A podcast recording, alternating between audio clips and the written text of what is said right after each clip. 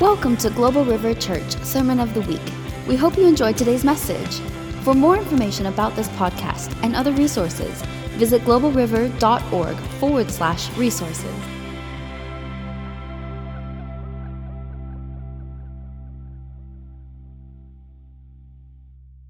If you have your Bibles, I want you to turn with me to uh, 2 Samuel. 2 Samuel chapter 5, verse 17. And uh, I'm really excited about this word today. And um, man, the Lord is doing something. Can you just feel it in the atmosphere? He's moving, He's doing. And some part of that moving and doing have, happens to do when we get in a battle. Is anybody going through a battle today? Wow, look at that. So I, I want to share with you this morning, and I just kind of want to jump right into it because it's really burning in my heart today. I want to I want to share about two battles that everyone in this room is going to face at one point in life when you're walking with the Lord. There are two battles that we're going to face no matter what we're going through at some point in our Christian walk. And that first battle is the battle of impossibilities. Because you're going to encounter a lot of impossible situations in your life. And that second battle is going to be the battle of sustainability. It's to, it's to be how to, how to sustain the first one. So I just, uh, I just want to encourage you, and I feel like today's message is really to train and equip and prepare you on how to take down the Goliaths in your life. But not just take them down, how to hold the ground so he doesn't come back. Amen? Jesus, we just come to you right now and we gather before you, Father. Lord, we thank you for your presence in this place. We thank you for moving through worship. We thank you that you're moving in our lives. And we just we just honor you, Jesus. We love you, Father. And Lord, I just ask for the next few moments you would take control.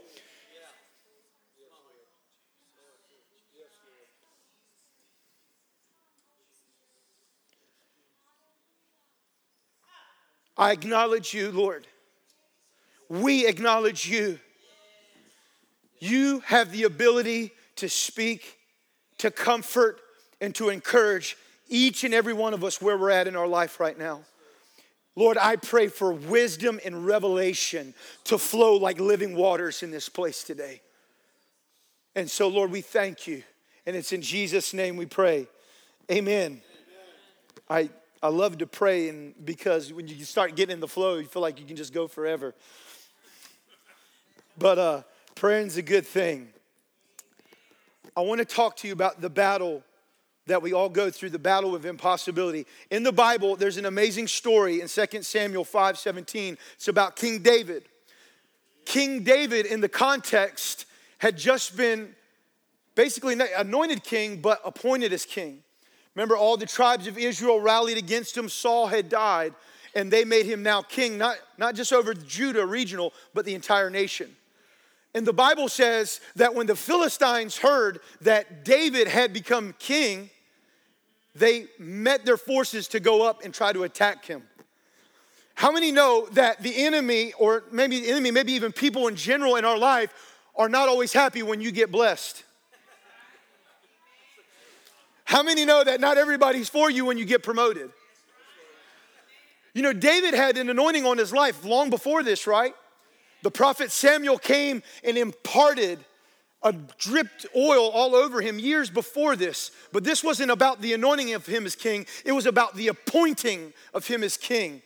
And so many of us, the Lord looses an anointing on our life, but it takes a time for the appointment to catch up with the anointing. But when you come into that place, when those begin to line up, oftentimes the enemy flexes his muscles and he comes to strike at you. Amen? That's what's happening in here. So I want to read it says, When the Philistines heard that David had been anointed king over Israel, they went up in full force to search for him. But David heard about it and he went down to the stronghold. Now the Philistines had come and they spread out I want to get that visual. They spread out in the valley of Rephaim. David inquired of the Lord, Shall I go up and attack these Philistines? Will you hand them over to me? I want to just give us a little historical context about this word in this location, the Valley of Rephaim. The Valley of Rephaim literally means the Valley of Giants. Now, why would it mean the Valley of Giants? Because it is believed this is where the Nephilim occupied land in Israel. Now, in Genesis chapter 6, you can go there uh, and take more time, but not today. But in Genesis chapter 6, 1 through verse 4, the Bible says that the Nephilim were on the earth right around the days of the flood. And just kind of what a general, general thought of the Nephilim were was that these were these were where the fallen angels came down with Satan in the rebellion that they saw the daughters of men they lusted after daughters of men and they had relationships with them. When they did it spawned a giant race literally physical giants. They were called the Nephilim.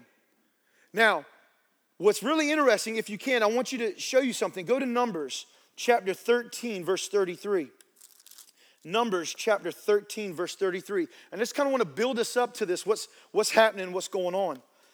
In Numbers chapter 13, 33, this valley of Rephaim comes back into play, but it comes in the day of Moses. You remember when Moses was in the desert and they were getting ready to take the land, what did he do? He sent out spies into the land.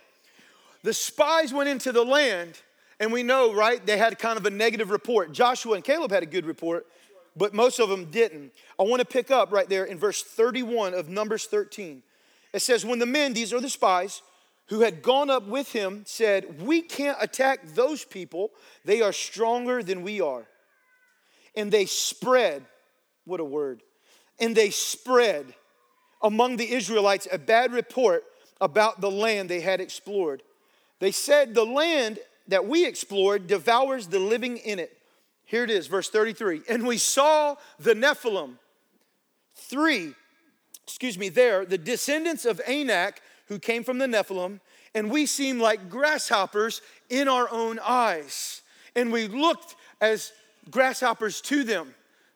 Hold that one more thought. Go with me to Joshua chapter 13. That was in Moses' day. Now go to Joshua 13, and you start to see a pattern here of what's happening. In Joshua 13, they actually take the land. They go in, right? When they go into the land, remember, some land wasn't to be taken, right? They, they didn't take all the land. In Joshua 13, verse 1, it says, When Joshua was well old and advanced in years, the Lord said to him, You are old, yet there are still large areas of land yet to be taken. That is the land that remains in the region of the Philistines in those regions is the valley of Rephaim. What is the point? What are you saying? Listen, the valley of Rephaim was the land of the giants. Goliath was a descendant of Anak. He was a descendant of that Nephilim race. And they always had occupy of the land. This is that piece that the Israelites could never drive out. They always had some, they always had a step in this valley. They could never push them out. They could, they could never control them out. And so it created fear among the Israelites. Remember, in Moses' day, what did they do? They spread a bad report. We can't beat them, they're too big. And because they spread a bad report in the community, it caused a rebellion. When we operate out of fear and out of intimidation, it can often lead to rebellions in communities. It opens the door for the enemy. And you know what ends up happening in Numbers? God sends a plague and takes away the people who grumble. And listen to what happens. Another group of people arises and they say, Well, we'll take it back because the Lord promised us this land. And Moses says, I'm just paraphrasing the story. Moses says, Don't go up, the Lord won't be with you. And guess what happens? That group of people, they go anyway. And the Bible says that the enemy beat them all the way out of the land. What's the point? Your prophetic word or the promise the Lord has given you is not enough for you to tap into the full potential God has for you. It's not enough just to have a promise from the Lord. It's not enough to have a routine quiet time. It's not enough just to have a journal entry from the Lord sometimes. There's more to that that you have to go through, you have to press through in order to step in the fullness of what God has. The valley of Rephaim to David in his day represented the place of defeat. It represented that place the enemy always had ground in. It represented that place that, that, that, that, that they could never control. Not even his forefathers, they could never get them out.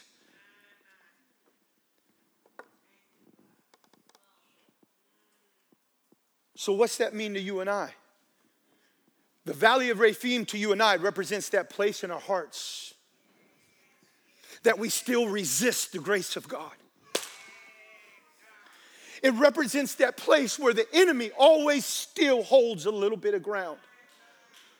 It may be a large chunk of land or it may be just a smidget, just an inch, don't matter. As long as he's got one toe in there, he has hold on the ground. When the enemy has hold on the ground, he has charge in the atmosphere.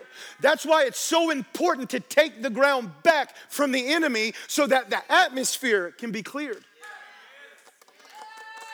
And so I feel God is, we're in a season right now where the, me personally, where the Lord is saying, Michael, why don't you ask me where the valley of Rephaim is in your heart?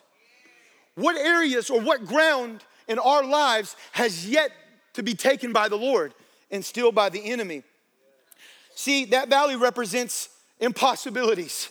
It represents the battle. It was impossible to the Israelites to defeat these giants. But how many know there's good news? How many know what happens in this story? There's a man named David. Now, David is a type of Jesus, he's a type of Christ. And how many know that David wasn't afraid? Let's see what happens. David inquired of the Lord, Shall I go up and attack those Philistines? I want to talk about inquiring of the Lord for a moment. Matter of fact, if you have that word, I want you to highlight it in your Bible. Circle that word, inquire the Lord. The inquire of the Lord is the Hebrew word bekar. Bekar literally means to seek, but not just seek, to break forth. I want to invite Brian if he could come up for a minute. I want to give a little illustration of what I'm talking about. You see, David didn't just, you can sit right there, brother. Or yeah, you can sit on the end. I'm sorry. He's so good. David didn't just seek the Lord, he had a breakthrough in his prayer closet. There's a difference between seeking the Lord and getting a breakthrough in the prayer closet. To inquire the Lord is not just, I'm gonna go spend time with Him on a routine basis, which is good, and we need to be doing that on a daily basis. I believe it. But inquiring the Lord is different. It is going to the Lord and placing Him into a position into your life to speak exactly what needs to be spoken so that you can get not only the answer, but the strategy of how to deliver that answer. God has a particular way about Him. Some of us are so fixed on just getting the revelation, but it's not about just getting the revelation. It's not about just getting the bread from heaven. That bread has to be buttered, that bread has to be cut, that bread has to be delivered a certain type of way. And that's what David was doing. He said, Yes, I'm, I'm gonna go. And what happens at the table is when we seek the Lord sometimes, there, there's a few seats just notice what he did. He didn't go to the elder board, did he? He didn't go to his best friends, did he? He didn't go to the high priest. He didn't go to the staff. He didn't go to all these other voices. He got on the face before the Lord God and said, You need to speak to me. There's giants in the land, and we need a strategy out of this thing. When you do that, see, the Lord, when we don't do that, we place the Lord at this part of the table, and the head seat's still open. Because come on, man, if it's really true, if we're really honest, sometimes we already know what he's gonna say, but we're afraid to do it because he knows what he's gonna talk to talk, tell us to do.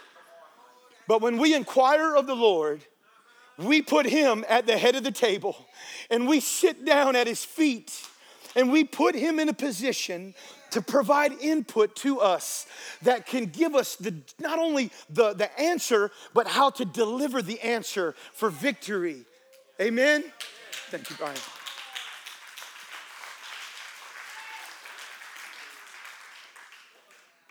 Some of you cannot beat the giant in your life because you've yet to have a breakthrough in your prayer closet.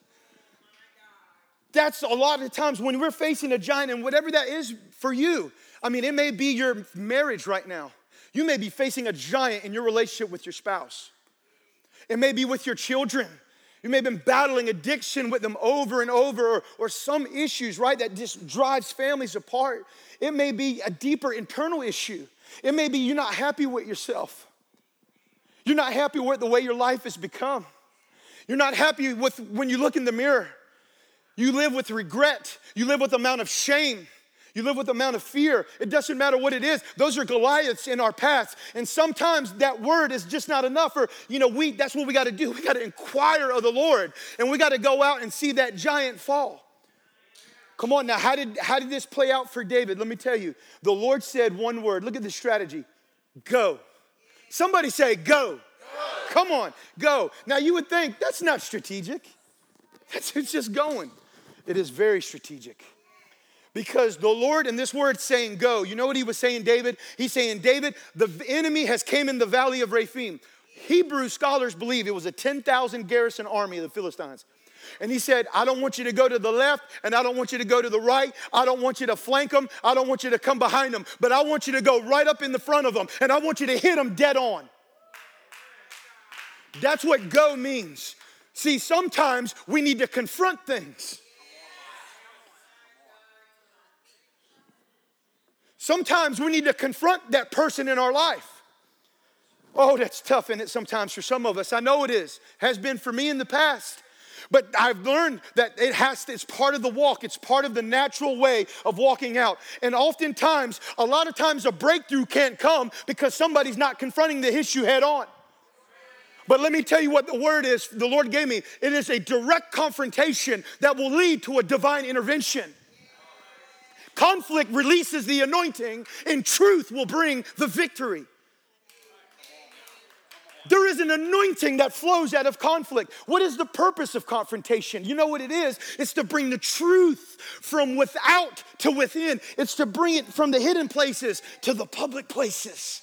That's the whole point of confrontation and having these things. The truth needs to come out. You know what happened? The truth gets suppressed. When the truth is getting suppressed, the enemy has control of the ground. If he has control of the ground, the atmosphere is charged, but it doesn't never have that, that breakthrough power where miracles can happen, signs and wonders can flow.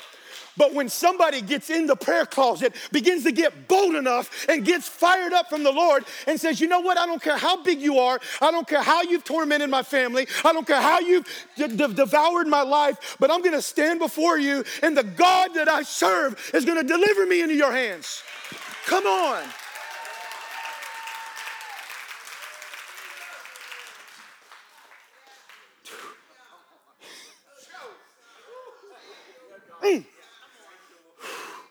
Am I talking to anybody today?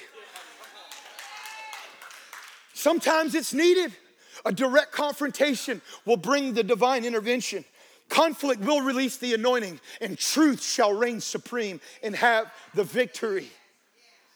That's what David did. This was a picture of the Lord going like this and just knocking the enemy square in the teeth. Just hit him square in the teeth. And sometimes that's what we have to do. See, what that means to you and I is that when we begin to do that and we begin to confront our employee, we begin to confront those who we see having issues and we quit sweeping it under the rug. And we begin to have and hold people accountable for the things that they've done and the things that are going on then all of a sudden, what begins to happen is the forces of heaven come behind you.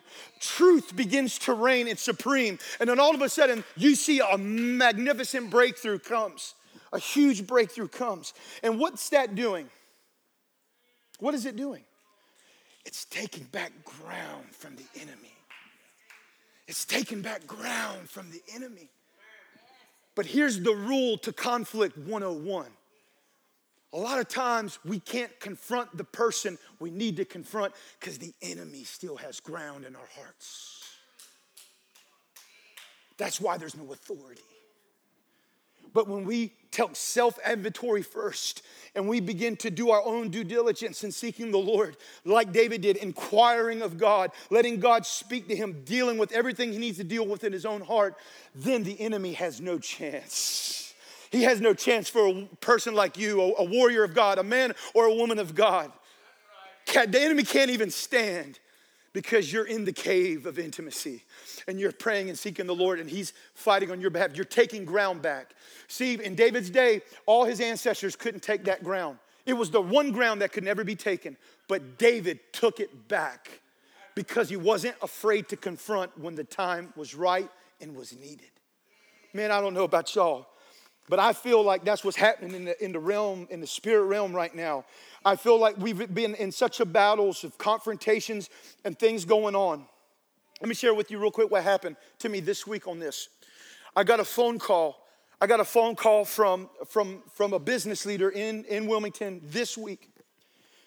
I get this phone call and I go, and um, I, I really don't know him that well but they prayed. They had some issues going on with their business. Said, Would you come and pray over our business? Matter of fact, would you meet with our board of directors? We want to talk to you. This is this, is this week.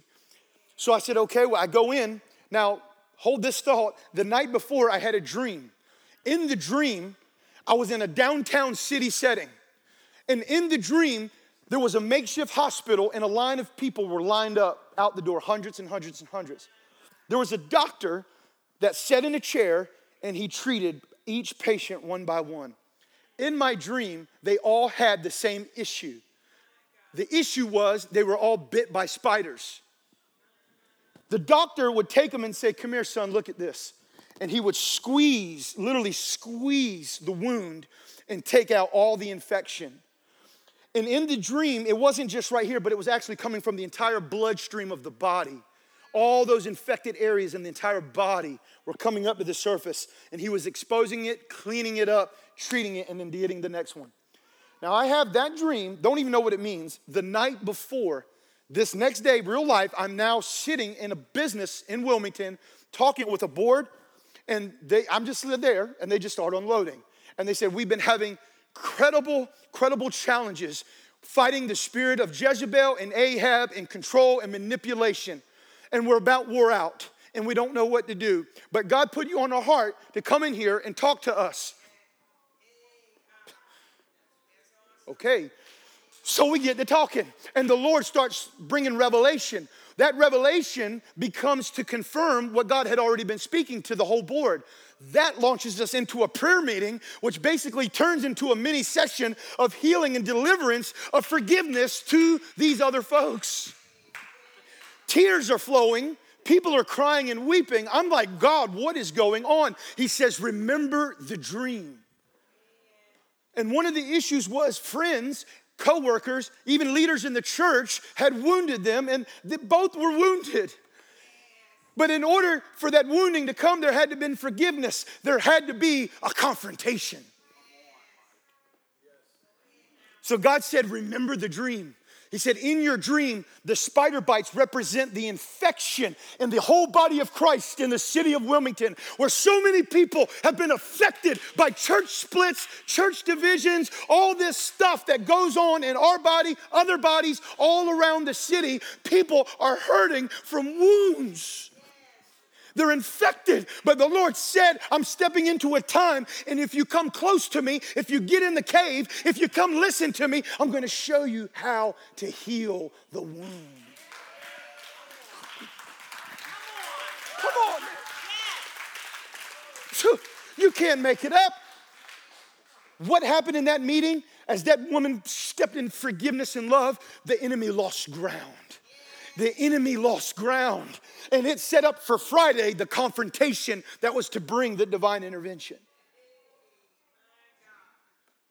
I kid you not, the next day, the next day, two, three days ago, I wake up at 5:30 in the morning from a text message from my good friend from Goldsboro, a pastor. He helps us with the tent. He gives us the baptismal tanks that we use. Awesome guy. Not spoke to him in a year.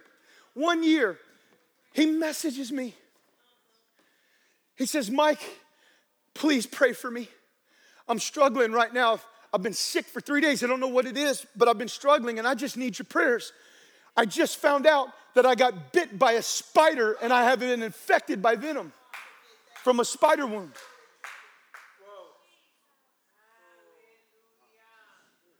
When God begins to speak to you in that manner, you better pay attention. This is for real. I'm telling you right now, if you're not in the battle of impossibility, just wait a minute, you're gonna be there. But when you get there, don't be discouraged. Pray to the Lord how to take that giant head on, how to rear back and attack him straight forward. Don't be afraid. Don't run back. Don't cower down. God is with you. If, listen, this confrontation thing is so powerful. When Elijah confronted the Jezebel prophets of Baal, the fire of God fell from heaven. And what happened? That confrontation brought intervention. How about when Jesus came to the earth? It was a direct confrontation of the powers of hell and the darkness that remained. But the cross became the intervention that brought reconciliation and forgiveness to all of humanity. What about Peter and Paul? What about Peter and Paul? When Peter came in there pretending and started backtracking on his view with the Gentiles, Paul called him out right there. Peter, what are you doing? He called him out. There was a confrontation. And what did it do? It brought divine intervention. It brought divine intervention. Conflict, what I'm trying to get us to see, not all conflict is negative, it's not all bad, but he's wanting to raise up a mature body in a city, a church, or a region that can handle conflict, that can speak truth in each other's life without getting offended. We need to get a backbone. We got to be able to take constructive criticism and not get offended. Come on. Woo, Jesus. Who? I'm learning. I'm learning. We're all learning. But I, I just see this uh, battle that we're in. But I want to encourage you God is with you. That same spirit of Jesus that lived, that resurrected him from the dead, the Bible says is in us, alive and breathing. The second battle, the second battle comes out of the first. The first battle is that battle of breakthrough. But how many know the breakthrough is not the end result? It's only a means. Because follow through without the breakthrough, the breakthrough is just gonna crash. There has to be follow through to sustain the breakthrough. And a lot of folks, they get a breakthrough, but they can never hold it. They can never sustain it, and the enemy comes back even worse. Look what happens with David. Verse 23, I want you to say once more. You see, David knocked the enemy in the mouth, but he didn't TKO him, did he? He was stunned, but he wasn't defeated. What's the enemy do? Once more, I'm gonna come back. Once more, the Philistines came and spread out in the valley of Rephaim. David, look what he does, inquires of the Lord. And he answered, Look what the Lord says. Don't go straight up, David. Don't go straight up, but circle around them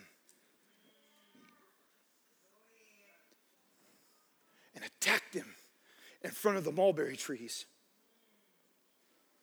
As soon as you hear the sound of marching whoo, in the tops of the trees, move quickly because that will mean the Lord has gone out in front of you to strike the Philistine army.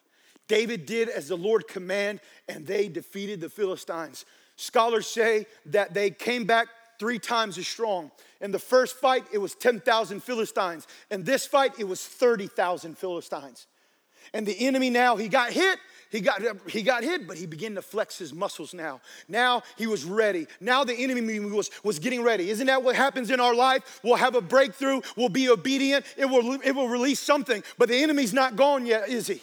He's not gone sometimes. He's still there. He's still repositioning. See, the enemy's getting ready for that counterattack. He's getting ready. He's starting to prepare his forces. And sometimes we get lax. We get this is where we get lax because we get the breakthrough and we think it's over. It's not over, it's just beginning. The breakthrough is not the end. It's only the means to the end. And so what ends up happening is we have to now be more on guard. This is that battle of sustainability. It is the battle that we have to continue to continue to fight the enemy, hold the ground so he doesn't come back. What did David do? Let me ask you the question. How did he attack him this time? Did he go straight up? He went he, he circled around. I want to encourage us in the battle. Do not fall in the temptation of trying to replicate the last victory that you had. You ever been in a good church meeting? I'm talking where the Holy Ghost is flowing. We had a touch in here today. And I'm talking, you've been winning real good meetings where deliverance is coming, people are running up and down, things are happening. I mean, a real good meeting. And you walk away from that meeting, you're like, wow, how can we do that again? What did we do that we can try to do it again? Oh, was it that song that Bethel wrote? What was it? Was it that song? Was it that message? What did we, we have the lights a certain way? Do we have the stage a certain way? Do we have it all set up a certain way? Do we have it all set up a certain way? Let me tell you what, the tangibles do not bring revival. It's the broken heart in the cave that's inquiring of the Lord that brings revival.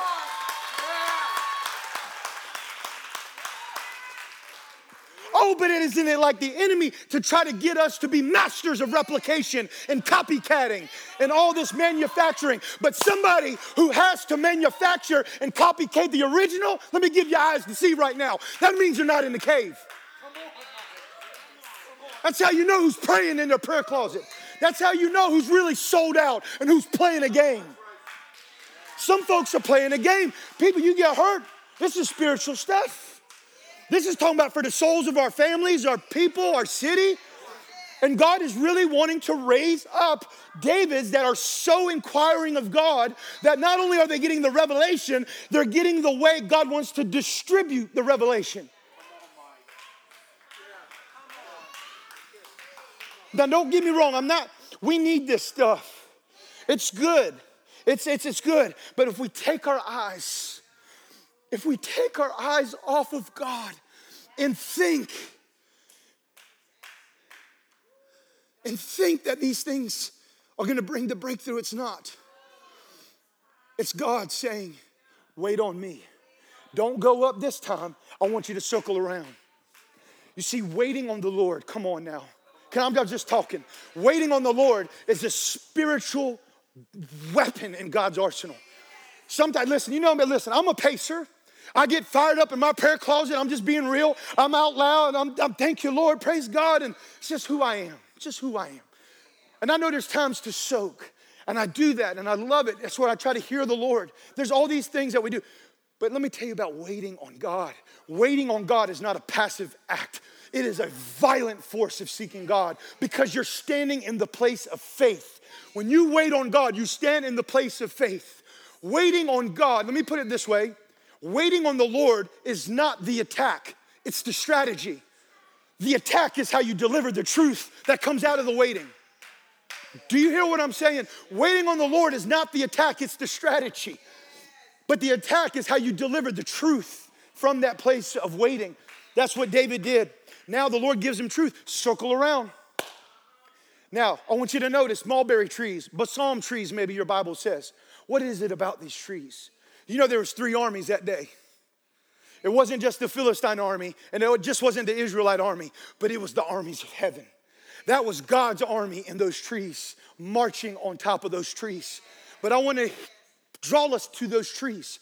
The valley, listen to this, the valley of Rephaim. Guess what the mulberry trees or the balsam trees are actually stand and represent? They are the trees of weeping. The actual name is that they were the trees of weeping. Let me tell you something about tears that are shed when you pray in your prayer closet.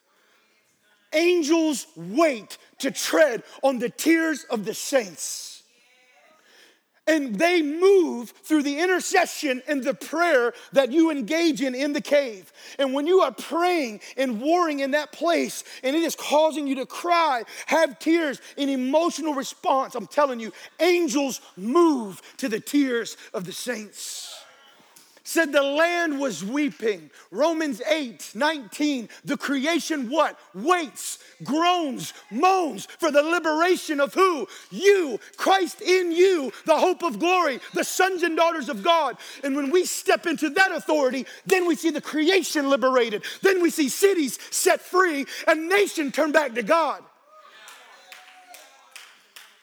The trees were weeping. They were waiting for this moment. Don't you see it? The land had been suppressed. Nobody could liberate the land. Nobody could liberate all of Israel. They were weeping in all of history for the moment somebody would be bold enough to take on this army. And when he hit them, the angels of God moved and a breakthrough came. Hold on now. Circle around. What does that mean? See, the first battle, every battle is not the same, and every fight you fight is not the same. Listen, back in the day, I was known for fighting, believe it or not.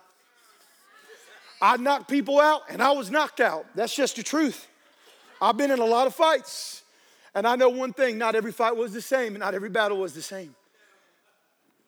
But circle around the enemy. The first battle was a direct assault.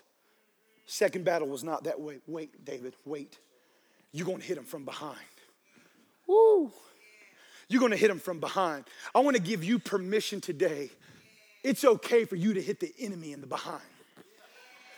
He don't fight fair on you. You can hit him from behind. How does that relate to you and I? How do we actually hit the enemy from behind? You pull the rug from under his feet. See, when you hit somebody from behind, they can't see what's coming. It's a blindside hit. They don't know what's coming. Boom. And they get knocked out. How do you do that with the enemy? Are you ready? You want to know really how to pull the rug out from the enemy? Do you want to know how you can put him, not just beat him, but get him on the run out of your life? As you bring everything out of the closet and into the light, and you bring truth to the surface. When I mean truth, I mean not just half the truth. I mean the full truth. See, the enemy builds his kingdom on half truths and partial lies and truth. But when we pull out and release truth into the atmosphere, the enemy loses all his footing and all his ground. Because without darkness and without a secret, he can't do anything.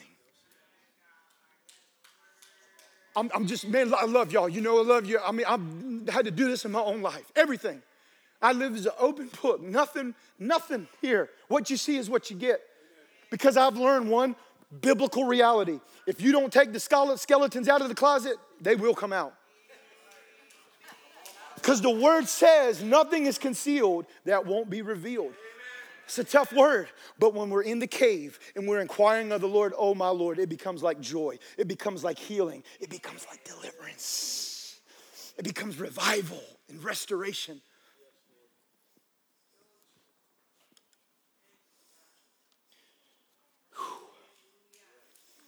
We have to follow through. We have to bring the truth out. We have to bring the truth out. Can you think of that in your life right now? I mean, some circumstances, situations. The truth has to come out. When the truth is suppressed, the atmosphere can never really be free. The first battle was about the ground, but the second battle was about the atmosphere. It, do you see that? Because he took ground, it loosed angelic armies in the atmosphere. And not only did they beat the Philistines, they ran them completely out of the nation. And it's no accident that the very next things that happens in the storyline is David says, Come now, let us go get the ark of the Lord. And let us build day and night prayer, worship to the Lord in the spirit and the tabernacle, the tent of me. Let's put his presence right there in the middle of the nation and let's glorify him. But before the ark could rest, hear me, the land and the air had to be cleared. Sometimes you got to clear the air. You got to clear the air. I want to just end on this one last example, just kind of illustrate this. The battle that I had for a, I had a lot of battles, many battles. But the battle material, I just want to share this one battle that I really went through for a long time, and it was the battle of pornography. When I was 12 years old, I started viewing pornography. Little did I know that it opened a door for sexual perversion that would just grow and deepen and manifest throughout all my teenage years, into my young adult years, it would morph into just transgender, everything you can imagine. I mean, just as deep as you can go.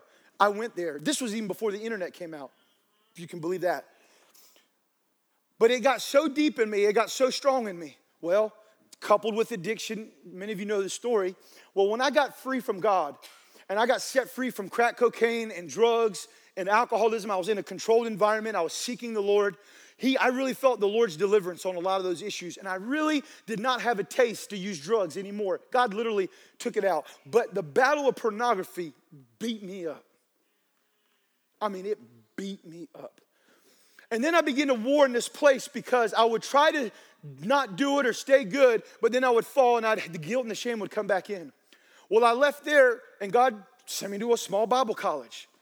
I'm in this Bible college now. I just get there. This is in the first month. I'm still battling this thing. Don't want to do it. I can't do it, but I cannot beat this giant. I can't beat this impossibility. I meet Amber. We begin to talk. We begin to have a friendship and quite quickly we begin to have chemistry. We just we just know, wait a minute, this isn't just a friend. This is we're starting to move into the dating phase. One thing that we did when we first hit that moment is we became so honest and open with each other. And I told Amber every dark secret in my life up until that point, even my struggles with the current addiction of pornography. She did the same. There was an understanding. Well, let me tell you what happened a few weeks after that. A few weeks after that, I failed. And the one and only time I rented a pornography film and I took it back to my Bible college dorm room. And at the end that night, I felt so guilty and so ashamed. And the enemy beat me up. The enemy was like, You're gonna go to Bible college? You're gonna actually tell people that God can deliver them from things, and this is what you're doing? You know how he comes, you know how he beats you up. This is an example. But I pressed through and I got on my face and I inquired the Lord. And I had an encounter where Jesus himself walked into the room. He picked me up and he said, Michael, you may be a sinner, but you'll always be mine and you belong to me. And my love is stronger than any battle you're going through. And I'm not gonna leave, I have your back. It was that reality that set something in me in motion. Two days later, I knew I had to tell Amber. We started walking, we met at a park in Dunn. Little did I know, the night before, she had a dream about this. She opens up by sharing the dream, but it was another friend. God will get you, I'm, nothing is concealed that won't be revealed. The dream was about her other friend, but I knew it was me. I was guilty. So she starts sharing, I start breaking down and I start confessing. And as I did, now we're dating, we're, we're, we're talking about, we're, you know, the, the road to engagement is close and we're talking and we just start weeping and crying. And it hurt Am. I'm being truthful. It hurt her when I told her that. It hurt her. You know, the rejection that comes from that. I'm not good enough. I'm not adequate enough. All that rejection, me, like, is this ever going to end? It was, we cried from a place of brokenness and anguish, but we prayed together and we cried together. When she prayed over me, when I cried in that parking lot, I kid you not, I literally felt the spirit of lust leave my body. It left my body.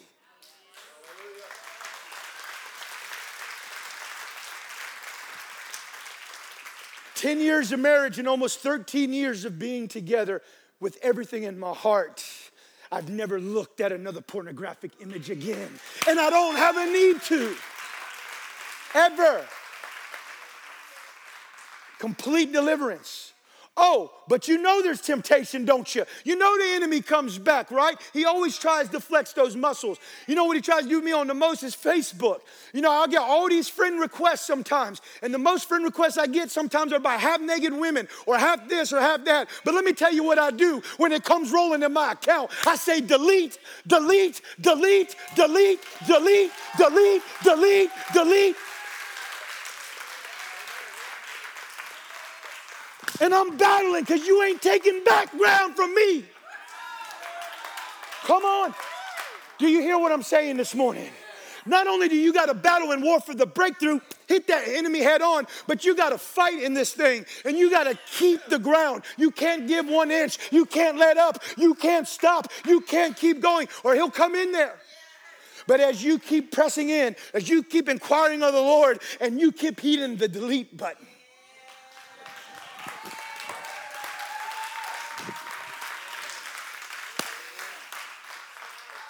not only will the enemy lose his ground, but you'll kick him all the way out. Not only of your life, but your family's life, your children's life, your city's life, your church's life. I believe that. I believe some of us need to hit the delete button this morning. Let go of that relationship. You know it's not doing any good. Gotta let it go. Would you stand with me, please?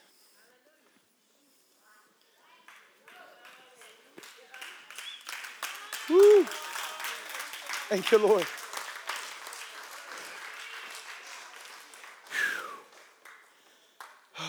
Thank you, Father. Whew. So, uh, Mark, Mark here still? Mark? Or anybody from the team? Thank you, Father. Thank you, Lord. I mean, I just want to take a moment. And I want you to just encourage and just hear that word this morning. We're all going to face battles. We're going to face these giants. But how do we overcome the giant? We get in that cave of intimacy. We don't just seek the Lord, we inquire of Him. We place Him in the position where He can speak directly into our situation.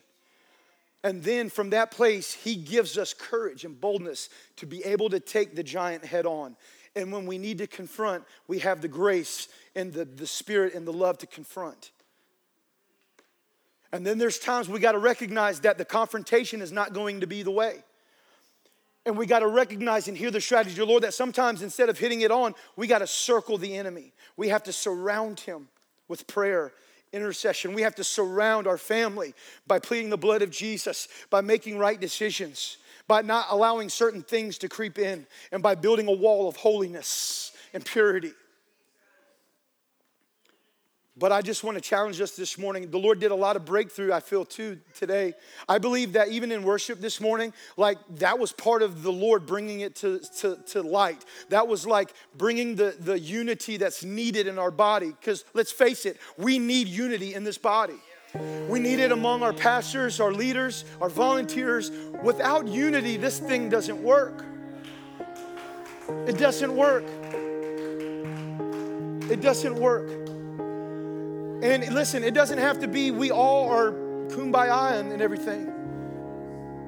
What does perfect unity, I believe, look like in a local church? It looks like when we can really love one another and we can treat one another with dignity, with courage, with honor, with respect, with love, with, you know, it's just etiquette. So I feel, I feel like right now, what the Lord wants to do is just bring a healing, a moment. We went a few minutes over, but it's okay because I feel like the Lord wants to bring some individual healing. So I want you to just bow your heads with me, close your eyes real quick.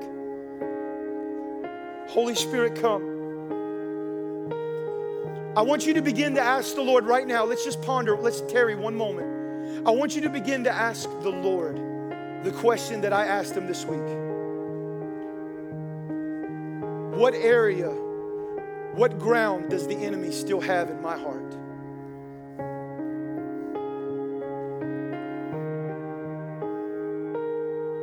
Just wait a second, see what he speaks to you.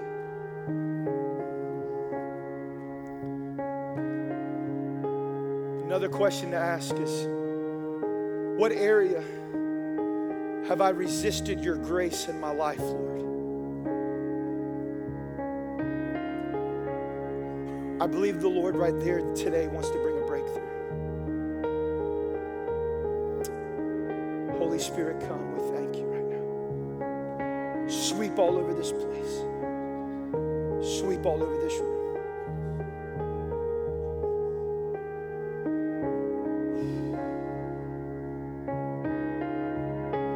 Sweep all over this place. If you're feeling stirred right now, I just want to invite you to the front. If you feel like there's just something in your heart that you really want to pray, that the Lord is speaking to you, there's an area that you just, you still need help on. There's this one area that you've not been able to overthrow and beat. I want you to and come on up. And I want you to just invite you. And let's just pray for a little bit. Let's just linger. If that's anyone here, if, if there's an area of your life, mine was confrontation. When I asked the Lord, I asked the Lord this week, Lord, what area have I resisted your grace on? He said, confrontation. It's always been a battle for me to do that, but I'm growing and I'm learning. Whatever that is, just take one more moment. If that's you, come on up and let's just seek the Lord together. Let's just seek the Lord together. He's heavy right now. Just seek the Lord.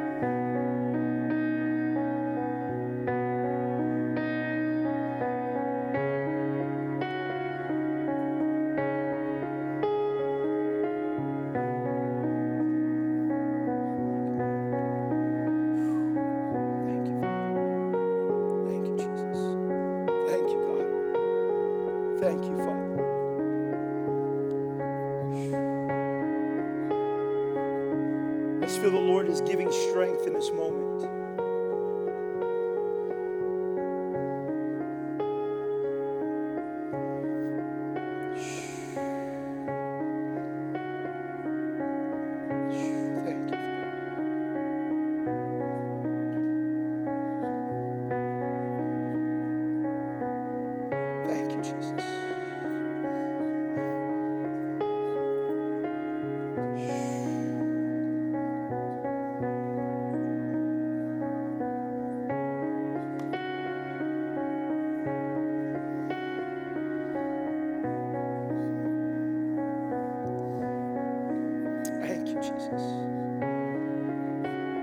Lord, I just pray. I just want to pray, Lord, just in the gap of our church here, Global River.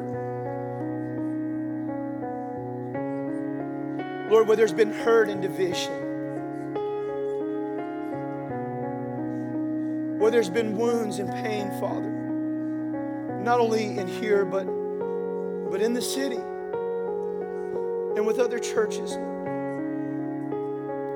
Please forgive us, Lord, if we've dealt wrong. Help us, Father, to receive your healing, Lord, and that others also can be healed, Lord. Lord, we ask in Jesus' name that you would just release a healing wave all over Global River, all over the city of Wilmington, Father. So many people have been hurt by church. So many wounds still exist in this city, Lord. And Lord, I just ask that you would just release waves of healing right now, that you would begin to surface the infection, that you would begin to surface our own pain, that you would begin to surface our own wounds, Lord. Lord, truly, Lord, we're like the Bible says, we fall short of your glory, God. We fall short of your glory, Lord. And we need your grace and your mercy, Lord. It's not in our strength, Father. It's not in our strength, Lord. It's in our weakness, Lord. We turn to you, Lord. We turn to you, Father. Heal our hearts today, Lord. Heal our wounds, Jesus.